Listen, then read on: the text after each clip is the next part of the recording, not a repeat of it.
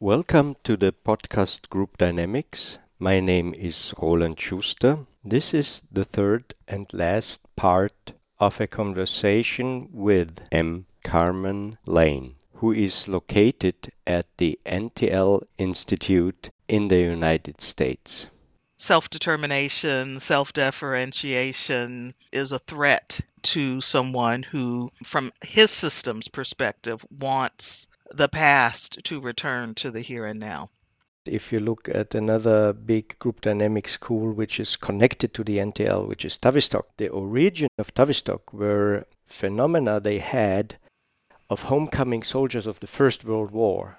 Mm. So, again, a sort of war contained thing.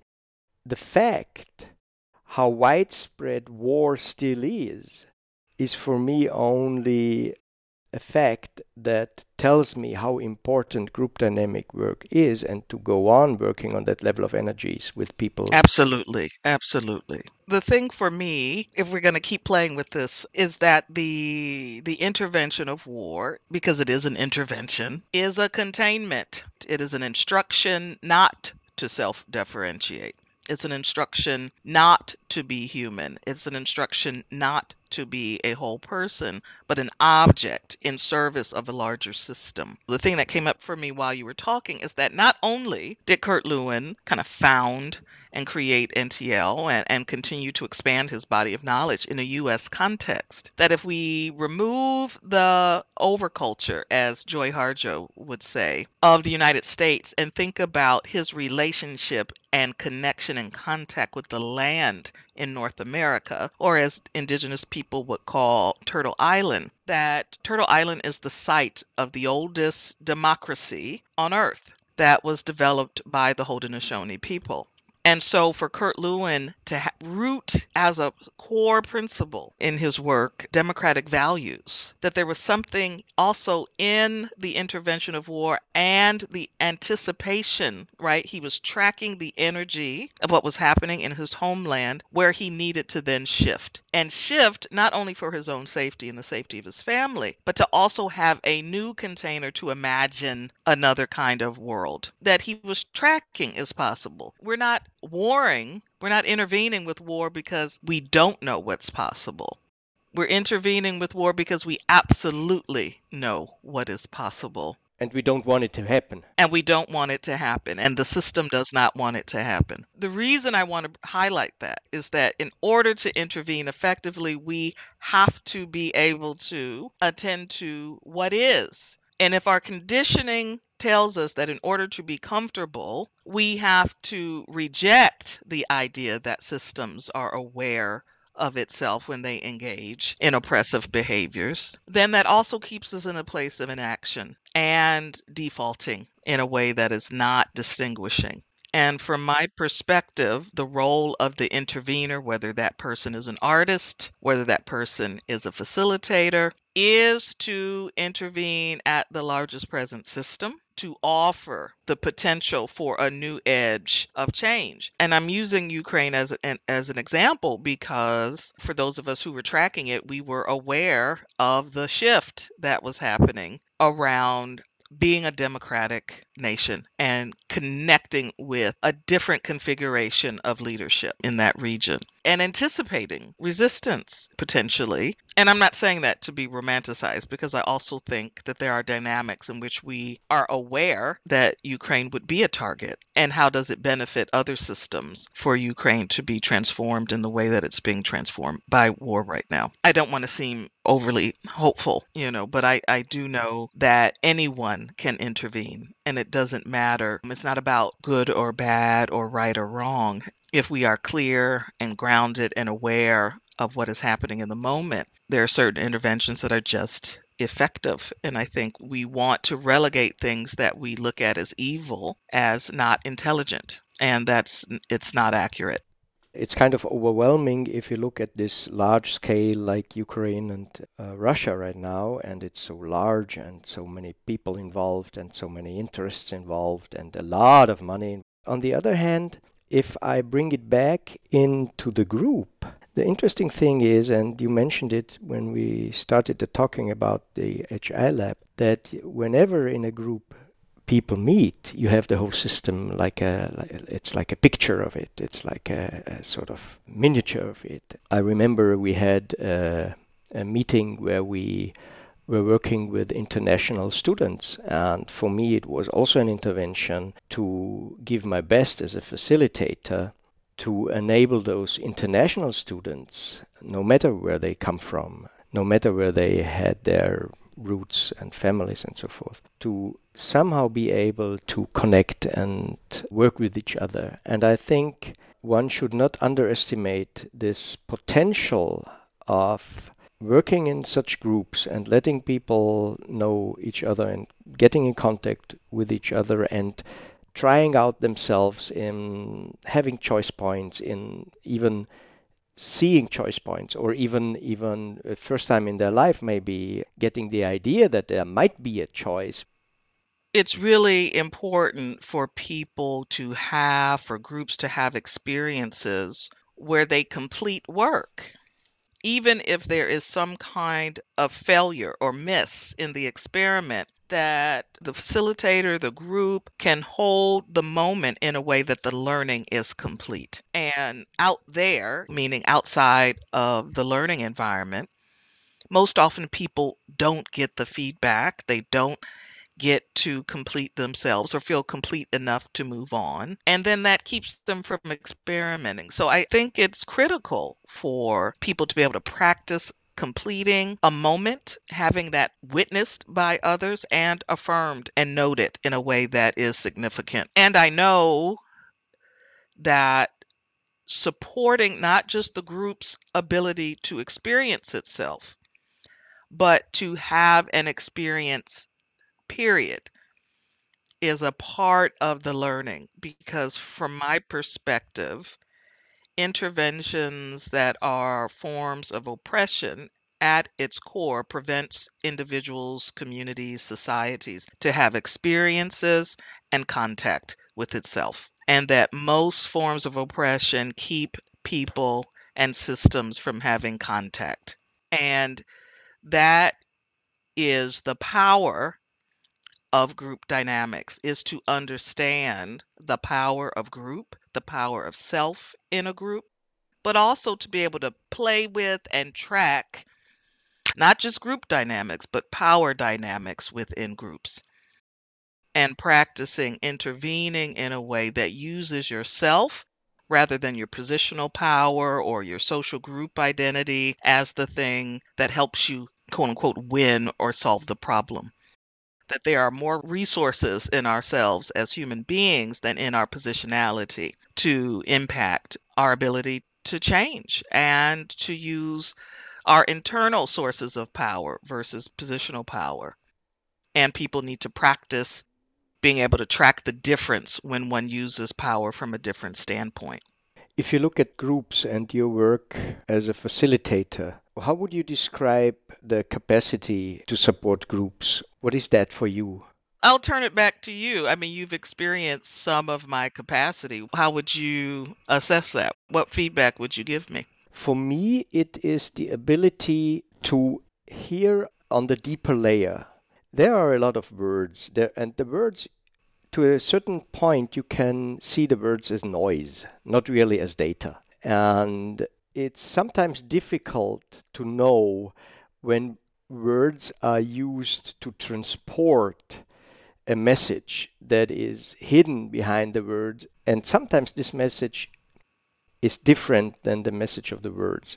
And for me, you are one of those facilitators who have the ability to really know what the basic message is, no matter what words are used I appreciate that. For me, all interventions are group level interventions. So I'm always thinking about and choose to intervene in a way with the awareness that it is being witnessed by others and it will support the learning of others. And so I take seriously someone's choice to do work in community. And even if I'm coaching somebody one to one, it's still a group level intervention because they're taking that learning back to the system that and the systems that they're a part of.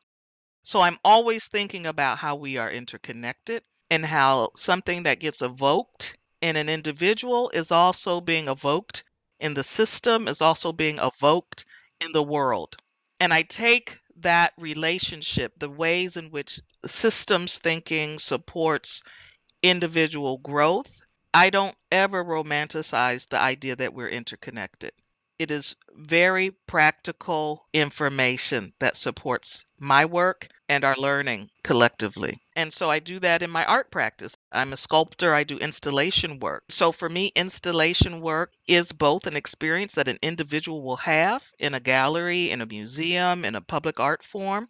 They're having an individual experience, but it's happening at the group level because the work is in a public space and it's and it's an intervention for the public to take in whoever that public is whatever configuration of public emerges. And i'm not present to witness the impact of that intervention. And similarly in group work in that just because there is learning and awareness that i get to see within the boundary of that group's experience there may be an awareness, transformation, change, practice that occurs six months later, 10 years later, instantly, but internally, that is not for my consumption. So I take seriously the fact that we are here for a reason. Whatever configuration of group emerges, that's the group that needs to learn from each other. I don't know who's going to see my art. I don't know who's going to read my article. I don't know. Sometimes I do get feedback from others that say, hey, this moment had an impact on me. And that for me is extra, you know, or maybe the moment in time in which I receive that feedback is at a moment where I need to learn and grow or remember what it means to have a practice that is intervention based. And I think anyone who doesn't make central the fact that this work in group dynamics, this work of human systems isn't about intervening, then you're not a practitioner. Then you're not interested in change. It's not enough to show up. You have to intervene. And part of intervening is tracking how your presence evokes and provokes the system. You mean that from the position as a facilitator or in general? In general, as a human being. Like for me, part of being a human being is intervening when someone is born and they come into this world, that's a hell of an intervention.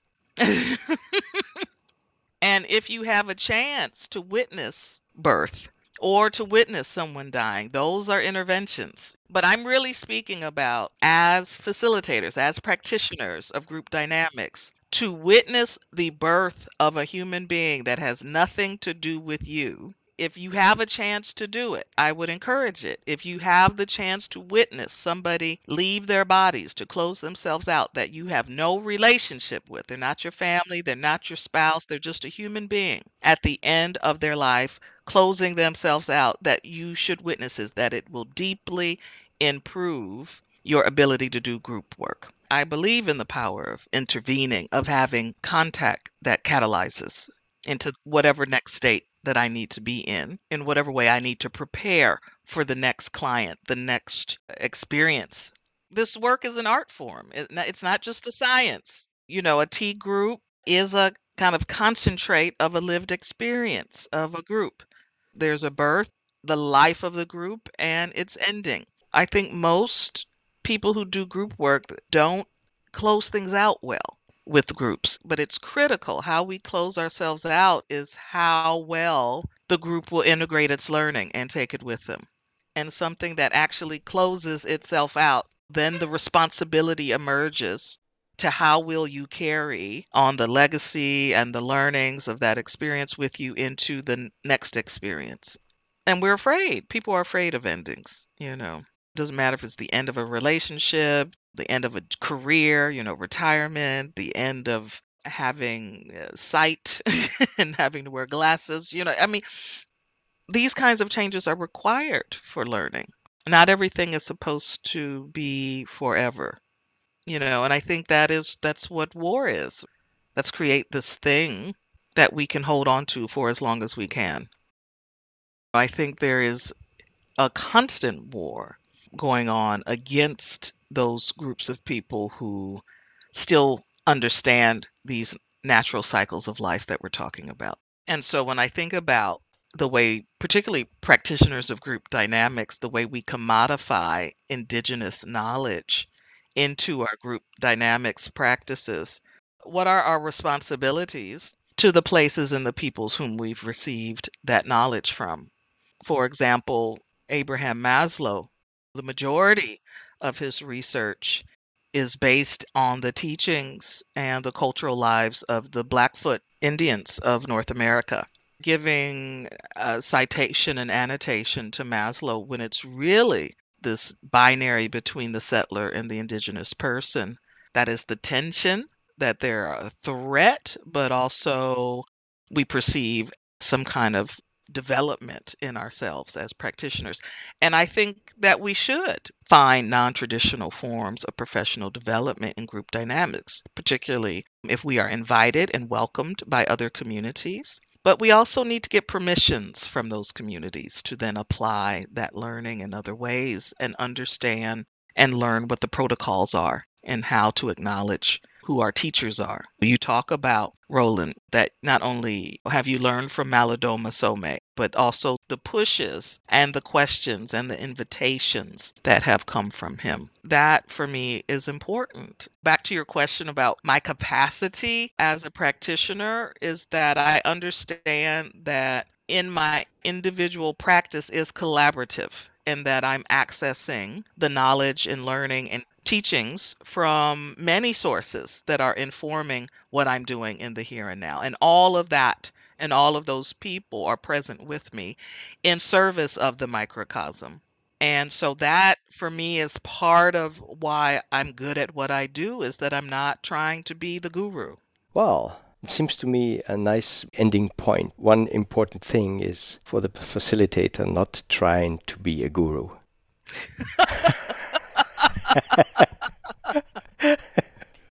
Thank you very much for joining me here. Yeah, th- uh, thank you for having me.